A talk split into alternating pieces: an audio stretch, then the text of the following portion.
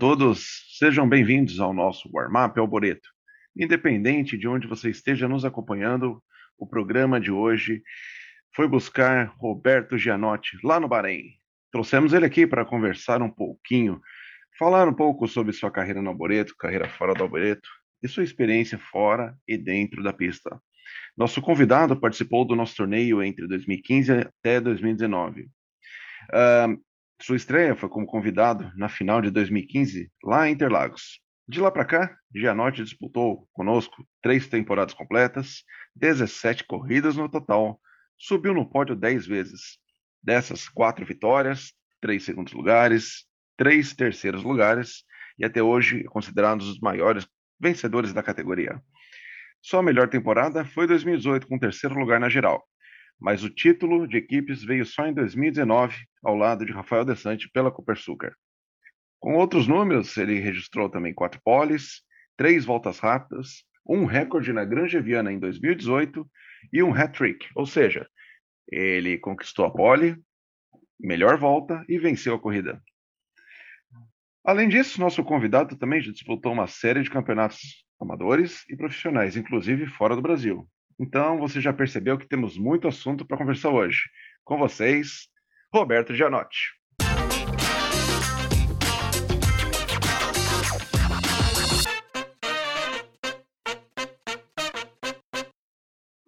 Fala galera, tudo bem com vocês aí? Um pouquinho distante, saudade de todos aí do Brasil. Estamos aqui com o Caio Bonafé para a gente bater um papo, falar sobre a, vida na Alboreto, fora da Alboreto, no Brasil, fora do Brasil. Eu espero que todos vocês gostem do que a gente vai contar hoje. Bater um papo legal e dá bastante risada, com certeza. Com certeza. Seja muito bem-vindo, Janote. Bem-vindo ao nosso warm-up. Faz bastante tempo que nossos amigos têm pedido a sua participação aqui no canal. E, por motivos profissionais, agora você está morando fora, está longe, né? Está aí no Bahrein. E a impressão que temos é que o Bahrein é um país que gosta de automobilismo. Você consegue enxergar dessa maneira? Passa um pouco da sua impressão para gente. Cara, aqui no Bahrein, é... bom, eles, eles, por um longo tempo eles ainda se consideram aqui que é a casa do motorsport no Oriente Médio.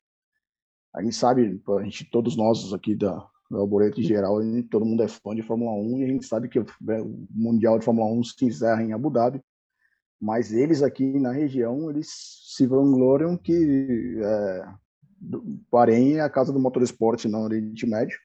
Eles gostam. Uh, um pouco, eu diria assim, eles gostam, mas é um pouco diferente do que nós gostamos. Você acha um pouco artificial? Dizer, é, aqui eu diria, eu diria que aqui, eles gostam e nós, nós amamos. Tem essa diferença tipo, de gostar e de amar o, o automobilismo. Seria o esporte da moda. O esporte da moda, assim como eles têm, fazendo um paralelo, traçando um paralelo aqui, é igual o futebol. Eles Entendi. gostam, mas não, não sabem muita coisa. é, mas com relação à infraestrutura, pista, karts, isso não tem igual. É absurdo, é absurdo o quanto é, de primeiro nível é o negócio aqui. A parte, diria assim, um pouco infelizmente falando, tem muito poucos adeptos que andam e correm aqui. Então você pega uma pista extraordinária com muito pouca gente. É o único ponto baixo, assim, digamos. É, às vezes é, existe talvez um crescimento, talvez um estímulo maior, quem sabe no futuro, mas como você falou, é um esporte tecnicamente da moda agora, né? Então, vamos ver como que fica se eles conseguem atrair mais interessados, né? E já que Exatamente. esse é o esporte da moda do Bahrein, qual que é o esporte que é a paixão do povo? O que, que eles gostam? Ah, o povo, o povo mesmo, eles, eles são apaixonados por futebol. É, você chegar pro, a primeira pergunta que eles fazem para você quando você está andando na rua, de onde você é, você fala que você é do Brasil, já muda totalmente o, o foco. Eles não falam com de automobilismo, eles falam a seleção brasileira, falam um monte de nome de jogador brasileiro. Eles estão muito ligados aqui, que eles acompanham muita coisa sobre a, a Premier League na Inglaterra, então eles estão é, eles param de fazer as coisas. Pô, tem jogo, por exemplo, o UEFA Championship, eles param, vão assistir a Liga dos Campeões e uma tal paixão assim parece a gente no Brasil quando fala de futebol. Uh, com relação ao automobilismo, eles gostam, mas aí entra uma parte um pouco cultural, que é até é interessante de, de passar para todos, não sei se todos sabem, mas aqui o final de semana do geralmente nos países islâmicos, uh, o final de semana é de sexta e sábado. Então a gente sabe que final de semana de Fórmula 1, três, três dias, sexta, sábado e domingo, a corrida no domingo. E é muito comum aqui você ter o treino do sábado, a qualificação com arquibancada lotada e a corrida vazia. Interessante. É, é, dia de semana. Domingo é dia de Sim. semana. É, é, equivale a segunda-feira nossa. Então eles não. Um desse, além do, do fato do calor, por isso que a maioria das vezes a prova é no final do dia, é, eles fazem também no final do dia, porque o pessoal consegue trabalhar ao longo do dia e poder assistir a corrida após o trabalho. E diferentemente do nosso Brasil, que a gente, o horário comercial vai das 8 às 5 da tarde, aqui costuma ir das 7 e meia às 3 da tarde. Então, você pega a maioria das corridas de Fórmula 1, começam aqui 5, 5 e meia, 6 pôr do sol, né? No pôr do sol. Então, a galera consegue uh, sair do trabalho, passar pelos seus uh, fazeres religiosos que eles têm da religião deles e aí para o autódromo assistir a corrida. Mas mesmo assim, o volume de pessoas nos, na sexta e no sábado é maior do que o dia de corrida. Tanto é que hum. a maioria, se você olhar, na maioria, não nesses últimos dois anos devido à pandemia, mas os anos anteriores aqui no Bahrein, a grande maioria dos, das pessoas que estão no autódromo acompanhando os, os campeonatos são expatriados. É o pessoal de fora que vem para cá para assistir. O local em si ele não vai no dia da corrida, praticamente. Interessante, isso eu não imaginava. Eu vou notar na próxima corrida, olhar bem as arquibancadas e ver como que vai estar. Tá. Tem lá os, os, os locais, mas tem muito expatriado, Sim. muito, muito expatriado mesmo. Interessante. Uma informação interessante pra gente aí. E as corridas dos campeonatos deles também acontecem de domingo ou nesse caso eles correm de sábado, assim? Campeonatos internos. Eles, eles, correm, eles costumam correr de sexta à noite e sábado. Entendi. Uh, eles têm aqui o que a gente chama, como se fosse um campeonato de turismo nosso, que a gente tem ali, uh, antigamente era, uh, hoje acho que é o nome do campeonato no Brasil, se não me engano, é campeonato é, marcas, alguma coisa, eles têm mais ou menos um tipo desse, e eles correm de sexta e sábado, ou ao, ao, ou ao longo da semana, só que tudo no horário noturno, sempre no horário noturno, nunca durante o dia. Entendi. Entendi. E, e, existe algum tipo de atividade durante o dia ou ninguém realmente corre de dia? Não existe nem treino, nada? Geralmente aqui, aqui a gente divide muito o, o ano em que aqui a gente chama que você tem é, somente três temperaturas, né? você tem três, é, somente três estações: o quente, o muito quente e o infernal. Então, o quente nosso aqui, que vai é, é, no inverno, o inverno começa aqui, acho que se eu não me engano, começa a esfriar no final de novembro e vai até fevereiro, são três meses. E esses três meses a temperatura ela fica menos, você chega a temperatura de 25 graus, 26 graus, que é o nosso, a nossa primavera aí no Brasil. Então, essa temperatura nessa, nesse período de tempo aí sim existem competições ao longo do dia. Entendi. Você tem os campeonatos de kart que eu participei, eles geralmente eles usam a, a, a gente tem a pausa do verão, porque é absurdamente quente, a gente começa agora o verão, vai até o, o pior mês aqui que na, na região é agosto, temperatura ao longo do dia aí é mais de 40 graus na sombra, literalmente. Então não dá, né? é impossível de você não, não consegue fazer nada, inclusive até a título de curiosidade também, mais uma curiosidade. Uh, as obras, a mão de obra aqui, por exemplo, você está na construção de um prédio, na construção de uma casa, ela é obrigatoriamente ela é interrompida por dois meses. Você não tem trabalhador trabalhando, a obra fica parada por dois meses porque não dá. Por segurança, eles, eles é. fecham tudo e você tem é, por causa que a radiação é alta, você está com um índice ultravioleta absurdo e a temperatura humanamente impossível. É, que então, legal que eles têm essa consciência, né?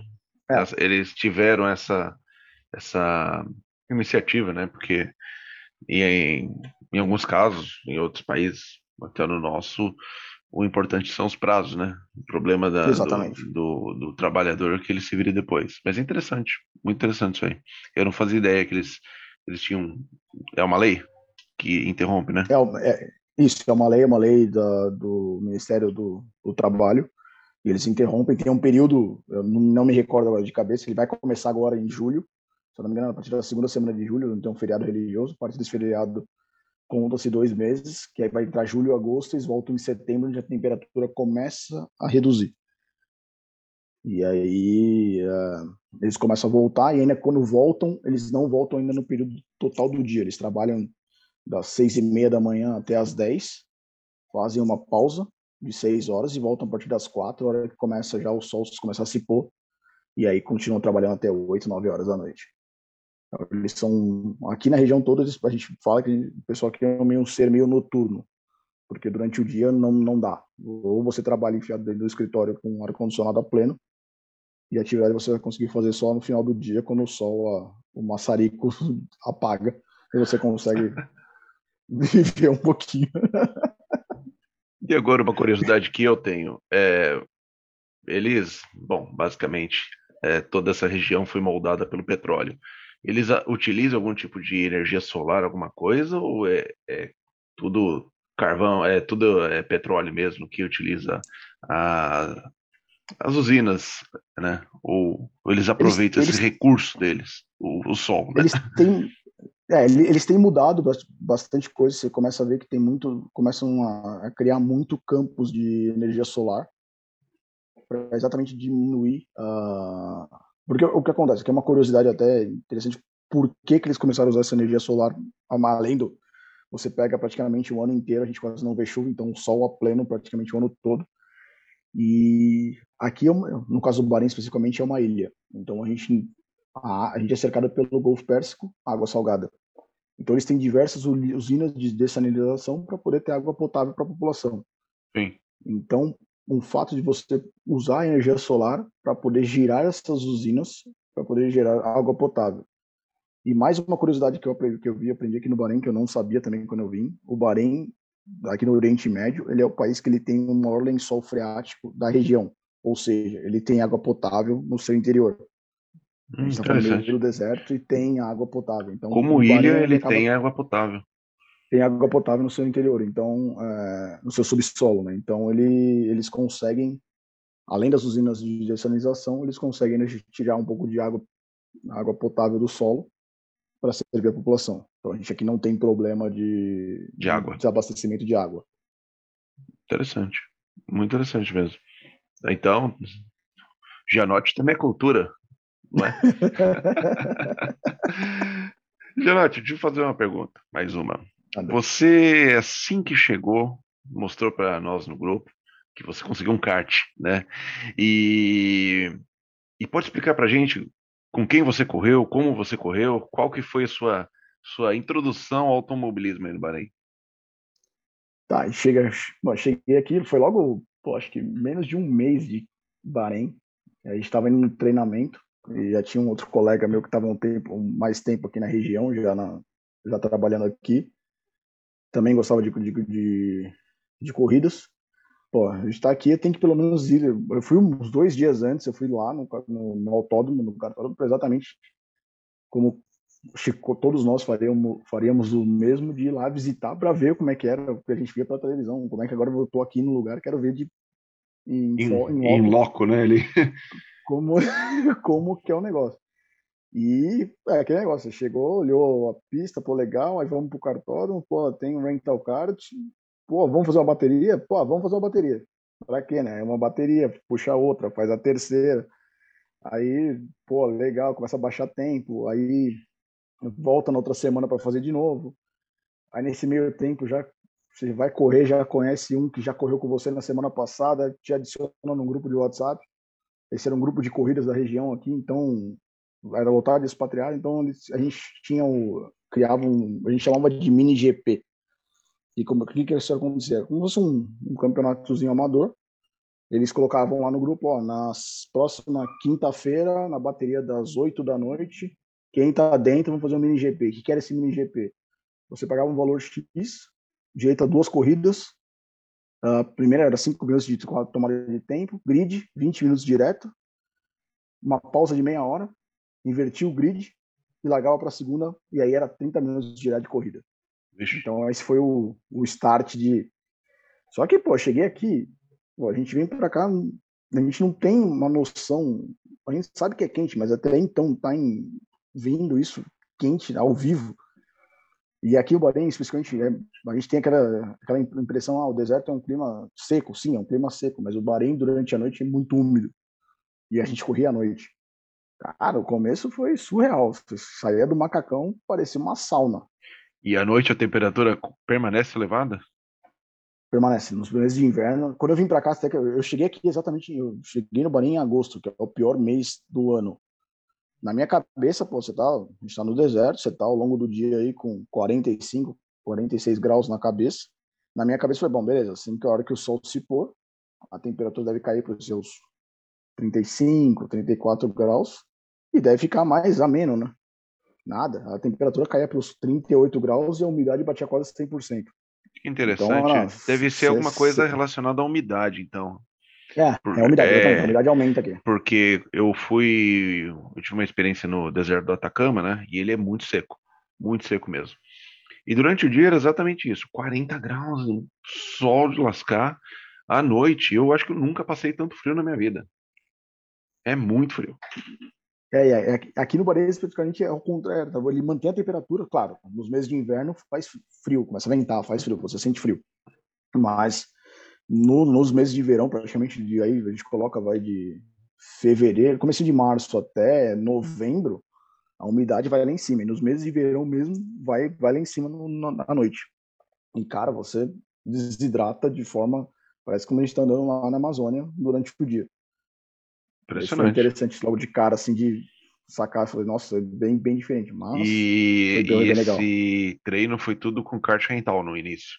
Tudo kart rental, tudo kart rental no início. Aí aqui eles uh, têm no, dentro do próprio cartódromo você tem a parte lá da onde é a parte principal do cartódromo, onde fica ali os rental cards. E um pouco mais afastado, dentro do próprio sítio do, do cartódromo, você tem algumas tendas. E eu olhava de fora quando eu cheguei aqui, falei, essas tendas têm o nome de grandes marcas de, de kart. tem Kart Republic, tem Beetle, tem Praga, pô, tem legal ter essas marcas aqui, mas o que, que, será que é isso? E aí um dia eu tava, você perguntou como é que chegou na, na parte do, do kart em si, propriamente dito, um dia eu tava andando lá, falei, pô, vou lá bater papo com os caras, vou ver qual é que é, vou conhecer. Eu fui, a primeira que eu fui conhecer foi a Billion, Uh, conversei com, por, até por incrível que pareça, aqui no Bahrein, como é muito pequeno as coisas, um conhece o outro. Né? Então, o cara que era o representante da Biril, ele era amigo do, do, último voo que eu tinha feito com um copiloto aqui. Então, tipo, rolou uma. Um, um conhecia o outro, ele foi me mostrou a estrutura deles lá, espetacular. E aqui, diferentemente do, do Brasil, a gente não tem o kart quatro tempos, motor Honda, que a gente corre nos indoors uh, ao longo aí da na Alboreto, eles não têm quatro tempos aqui. Ah, é? e, e, aqui e não tem também dois tempos. Aqui eles têm o motor Rotax, que é similar ao dois tempos. Sim, motor rotax, é partida elétrica. Mas isso o particular, o, o rental particular, é quatro tempos. O rental você tem duas opções. Aí que é, você tem, é aí que é legal, você tem duas opções. Você até duas ou três, se não me são três opções. Você tem duas com motor quatro tempos, aí varia o, o, a, a, potência, um acho que se eu não me engano é 13 HP e o outro é 15 ou 18, igual que a gente tem na o o super normal e o super rental. Exato, é. Exatamente. E você tem a opção de locar um Rotax. Então oh. você corre num kart rental com motor Rotax. Interessante. 32 HP. É muito legal. Foi a minha primeira experiência com Rotax, foi fazendo uma locação num kart rental com um motor Rotax. Até então, cara, eu já tinha andado de Rotax no Brasil, mas assim, tinha feito um treino e aí, pô, foi legal de andar e poder pisar para valer num, num Rotax num rental kart. Foi, foi bem interessante a, a, a experiência, foi experiência legal.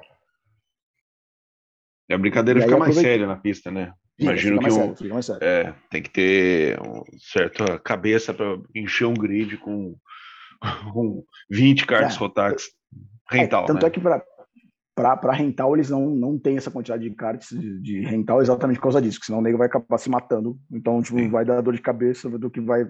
Tanto é que um dos pré-requisitos para você andar no kart rental de, de, de, de é, Rotax, você tem que ter pelo menos uma certa experiência, digamos assim, ter andado de pelo menos kart alguma vez, e eles meio que te perguntam isso, percebem isso em você, e aí te ah, deixam ou não. É no feeling. Rotax, né?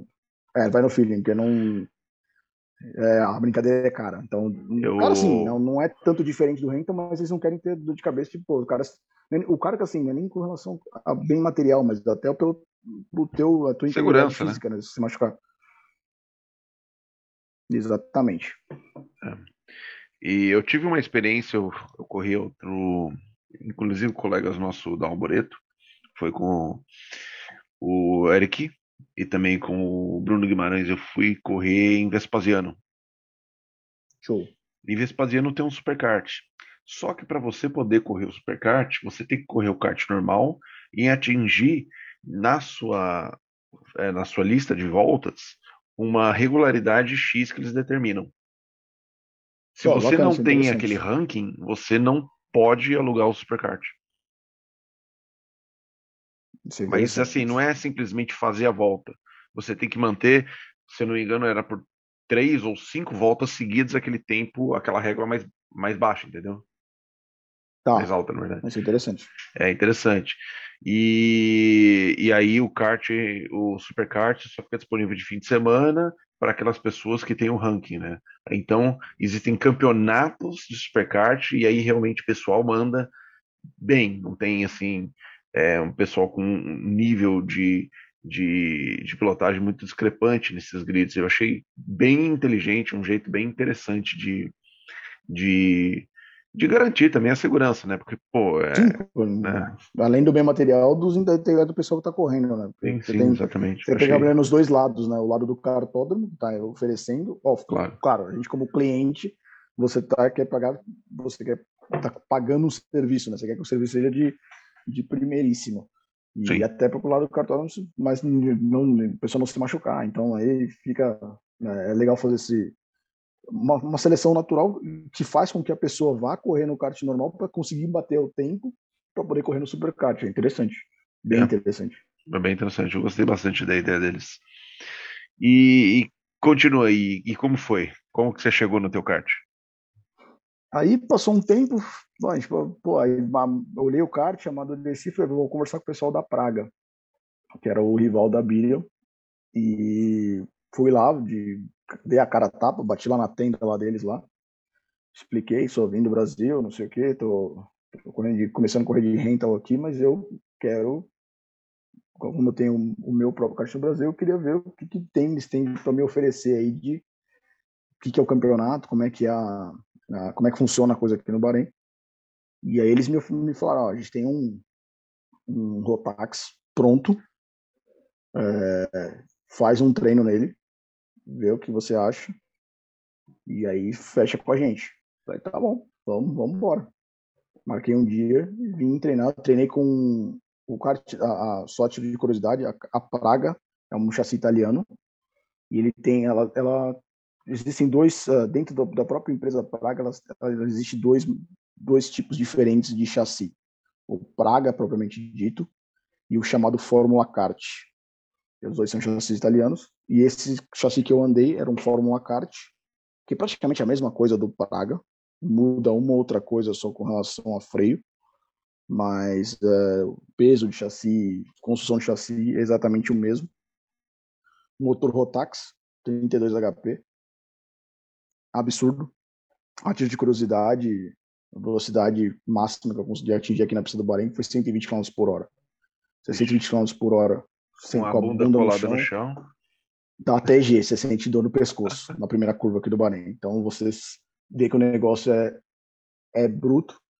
Uh, só que você tem que mudar muito. É, acaba, a tocada de, de, do Rotax, tem até o pessoal nosso aí da Alboreto que já andou de dois tempos, que anda de dois tempos você tem uma, a tocada tem que ser um pouco diferente, você tem que ser mais agressivo no freio. O Rotax, propriamente dito, com, fazendo uma comparação com dois tempos normal, uh, o Rotax, ele, eu posso dizer que ele, ele é como se o seu carro com um motor turbo. A hora que você deixa cair o giro, ele demora para acelerar. Então ele demora para embalar, né? Tem que ficar o tempo todo no giro alto. Você tem que tentar um jeito de frear sem deixar cair o giro. Então você tem que colocar algumas coisas na cabeça. Se você colocar o pezão, atolar o pé no acelerador, ele vai engasopar, vai dar aquela tossida e você vai perder rendimento. Então ele demora um pouco. Então até costumar vindo do quatro tempos para cair para o Rotax, o começo é um pouco complicado para acertar.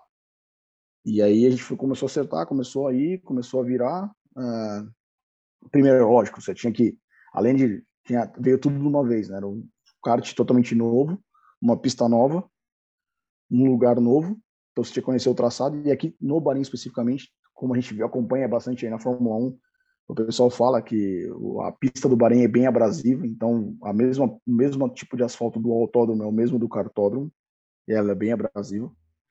Sendo, além disso, se você sair do trilho, você pega areia.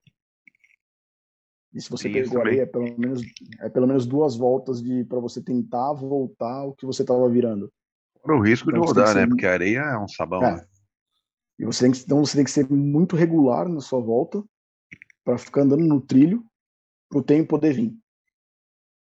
E, e em questão também. de ultrapassagem, já que você comentou, né? Você da pista suja e areia você você saindo do traçado para realizar uma ultrapassagem, você fatalmente vai sujar seu pneu. Então, a, como que funciona? É, existem muita, muitos pontos, ou a corrida acaba sendo aquela coisa mais trenzinho esperando para passar na reta, para evitar ir tanto para a parte suja? Como que acaba acontecendo na corrida isso aí?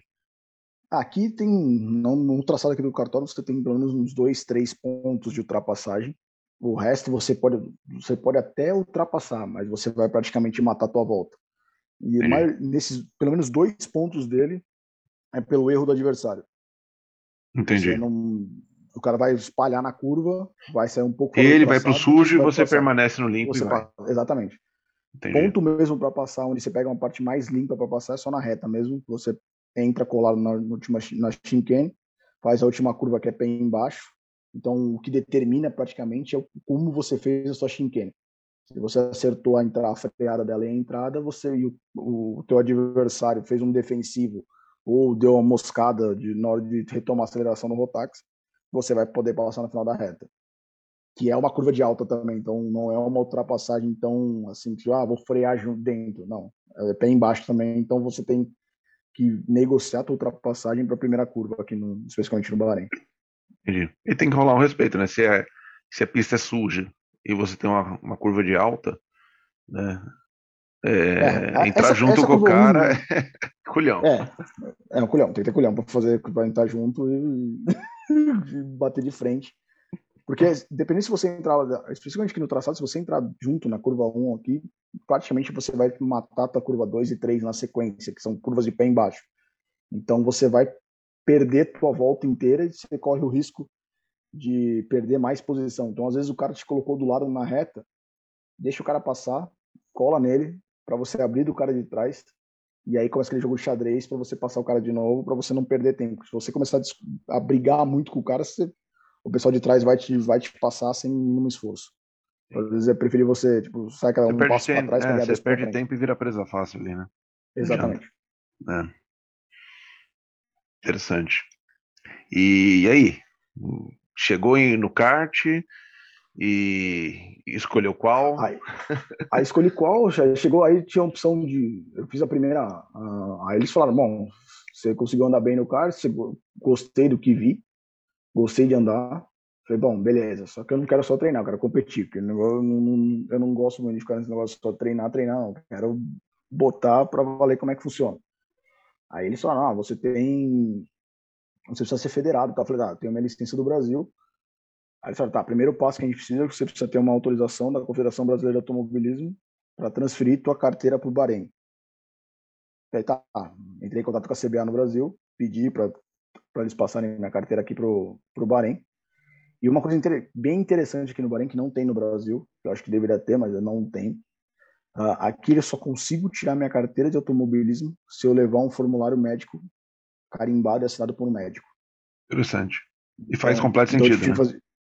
Isso, exatamente. Tive que fazer, tive que fazer um check-up assinado. Foi o médico até da, minha, da, da empresa que eu trabalho, que eu, fiz, eu expliquei para ele, eu estava precisando fazer isso aqui, porque eu preciso renovar minha carteira de, de automobilismo. Ele falou, tranquilo, vou só te fazer algumas perguntas, eu preciso só que você faça um exame, que é o que eu preciso para te dar 100% é, a tua taxa de oxigenação. Então eu fiz o teste de oxigenação, tranquilo, e ele tá, tá aqui. Aí eu fui lá na Federação Internacional do Bahrein, no dentro do autódromo, e você paga uma taxa, preenche um formulário, anexa teu teu exame médico, e aí na hora já tá de sua carteirinha. E com essa carteira eu sou habilitado a participar do campeonato.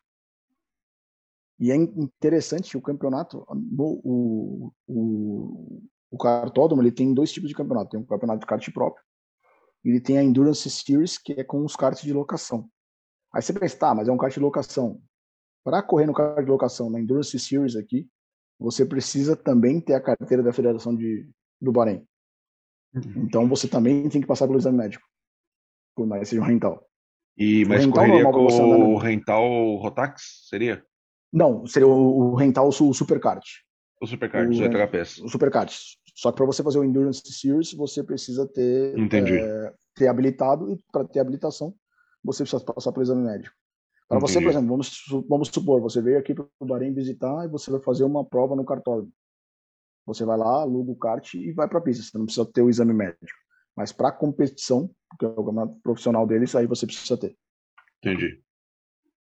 É bem interessante. Assim, ela vale por um ano, então todo mundo tem que revalidar, só que você não precisa apresentar mais o seu exame médico. Só se, se acontecer alguma coisa que eles vão pedir para você. Aí vai, vai da, da federação se eles vão aceitar o, teu, o seu exame médico anterior ou eles vão pedir um novo.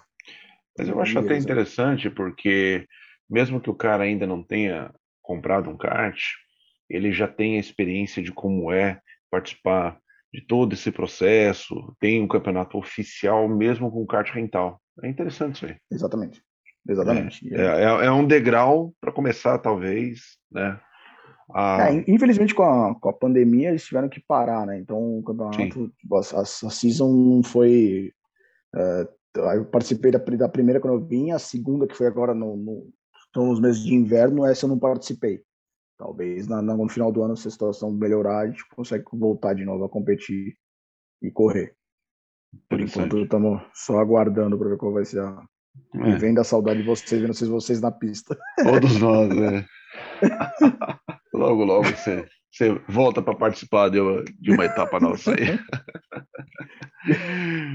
e, e Genote, é, fizemos uma enquete e nessa enquete muitas pessoas fizeram várias perguntas, todas destinadas a você. É, o, o, pessoal tem, tem, tem, assim, você como referência, tanto na parte de, de competição, como parte de preparo, experiência. É, eu de fazer uma pergunta, antes da gente fazer uma pausa. A pergunta é a seguinte, Janote. Para você, que tem experiência tanto no kart amador quanto no kart profissional, né?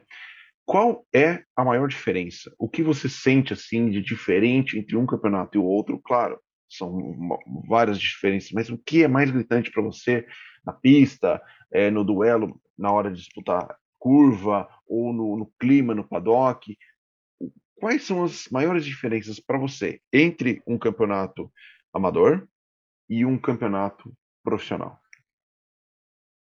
Tá. Uh, o começo, a principal diferença, já, claro, a gente sabe disso com relação ao kart, você pega a diferença de peso uh, entre.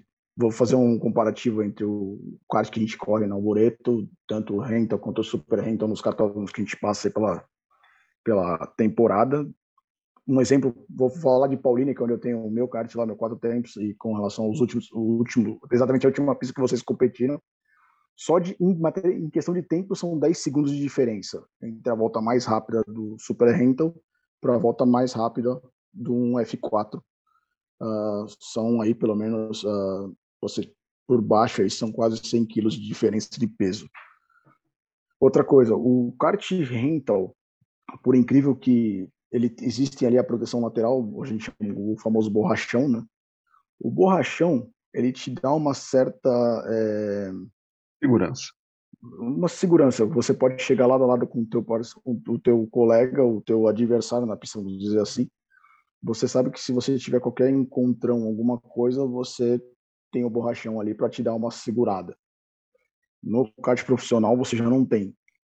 E aí o kart profissional você começa a pensar na seguinte forma: se eu por algum motivo for querer ultrapassar e não era um ponto de ultrapassagem, se eu encostar, vai quebrar o kart. E aí vai doer no bolso. A gente fala, por exemplo, uma coisa que é bem simples, que facilmente quebra, uh, a gente chama de manga, que são as, o, o, o suporte das rodas. Você, qualquer saidinha de pista, você vai bater num pneu, ela vai quebrar, ela vai entortar. E eu, eu confesso que hoje em dia eu não estou adentro de quanto que tá, quanto custa hoje, mas na época que eu estava competindo no Brasil, qualquer batidinha, qualquer manga nova era 250 reais, 300 reais. Então, tipo, você começa. É, cara, como tudo é balizado é em euro ultimamente, isso Exatamente. aí deve estar tá, deve tá bem salgado ultimamente. E é caro. Então, o que, que você começa a pensar? Pô, eu tô dentro de uma competição, disputando com um colega, um adversário na pista. Vou forçar a ultrapassagem ou vou garantir uma ultrapassagem num ponto de ultrapassagem?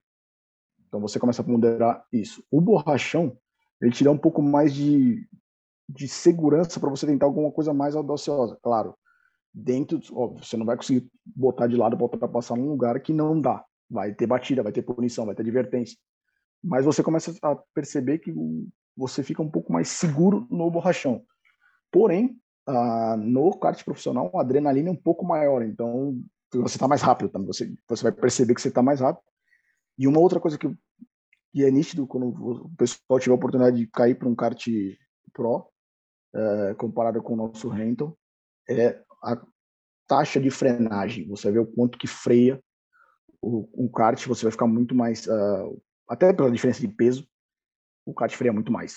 Então você Sim. consegue fazer, por, por, o motivo disso, por isso você consegue fazer a volta tão abaixo do rental. Essa é praticamente a diferença entre o, o, o rental kart para o kart profissional. É, eu, eu tive um, um, uma experiência no, no, no kart profissional e foi exatamente essas duas coisas que você citou que eu senti mais diferença. A primeira é que você está com as rodas expostas, você você freia mais em cima, então uh, os, o ponto de ultrapassagem, às vezes você não tem muito tempo para pensar, você é mais apertado, e ainda mais quando você está fora da, da, do ponto de ultrapassagem, você fica aquela coisa, cara, eu vou arriscar aqui, mas aqui eu posso tocar no cara. Então é, é difícil Exatamente. você ter culhão para atacar em si, né? E, e, e, o, e a freada, né? O, o kart amador, ele, ele tem um freio, é, ele é pesado e o, e o freio, ele, ele não é tão eficiente. Então, assim, você começa a frear antes. No kart profissional, se você começa a frear antes, você para no meio da curva. Exatamente. Você, você, você nem ah, chegou na curva, você está parado. Você já está parado, exatamente. E essas foram as duas maiores dificuldades. Eu lembro bem que estava em Salvador com um colega nosso, que não está correndo mais no Boreto, mas ele corria comigo também, o Cunha. E aí nós estávamos com kart e, e, e, e eu, não, eu atrás dele, eu falei, cara, onde eu vou passar esse cara? Né? E o Calker, o, o preparador lá do kart, falava, ah, tá, acabou na fé. Pô, você já tá mais rápido que ele. Eu falei, cara, onde eu passo o cara, velho? eu ficava atrás do cara e ponto, né? Era muito engraçado. Vou fazer. É, você acaba tendo que fazer, às vezes, claro, tem, tem horas, depende muito do traçado também. Tem traçado que você consegue ser um pouco mais agressivo. Sim, sim. Aqui eu corri em Salvador. Tem... A pista de Salvador, ela, ela, ela foi reduzida, então a pista ela também, é. ela tá menor. É, quem que correu também, o Rafael Reis, ele correu lá então ele, a pista ela é menor e ela está muito judiada. Então assim, alguns pontos que você é, achava que era ponto de ultrapassagem está muito deteriorado, asfalto, tava, tava saindo pedra. Então você, você é. ficava naquela coisa, puta, vou, vou passar aqui, cara, mas daí eu vou escorregar. Então assim, a, a corridinha que nós fizemos, foi, inclusive o Reis estava correndo também, foi foi mais assim, quando um erra, o outro passa. Exatamente. É, quando um erra, o jogo de xadrez, né? É, é um jogo de xadrez. Você vai ali esperar o cara errar. O cara errou, você passou. Mas até você criar coragem e a noção certa de, de ultrapassagem, eu acho que, que é, é, muito diferente do kart amador. O kart amador, você senta Sim. lá, se o cara tá na tua frente, já tá mais lento, você já passa. O kart, o kart profissional, você você demora para criar aquela confiança. Não, agora vai, né? Você, você, você respeita muito mais o seu adversário. Você começa a pensar que assim, é aquele negócio que acaba doendo no bolso, né? Então, Sim. além de além de doer no bolso, claro, você tem também você começa a pensar na tua integridade física também, cara, se eu botar uma forçar uma ultrapassagem no lugar que tipo não é, vou dar uma panca, vou, vou sair da pista, posso me machucar, posso, então você começa a ponderar muita coisa, tipo, quão agressivo que você pode ser e se realmente vale a pena às vezes ser, agressivo. Às vezes é bem melhor fazer o, o teu adversário errado que você forçar alguma coisa. Exatamente. Mas é isso aí, Genote. Fizemos uma primeira parte do programa, falamos um pouco da sua ida para o Bahrein, um pouco da sua experiência aí, como que foi, é, como você sentiu essa mudança, né? Toda a mudança cultural, é, a introdução ao, ao automobilismo é, deles aí, de, das, do que tem de diferente, né? E vamos fazer uma pausa. Daqui a pouco a gente volta com a segunda parte e vamos falar de Alboreto. Então, se você gostou até agora, espera mais um pouquinho, daqui a pouco estamos de volta.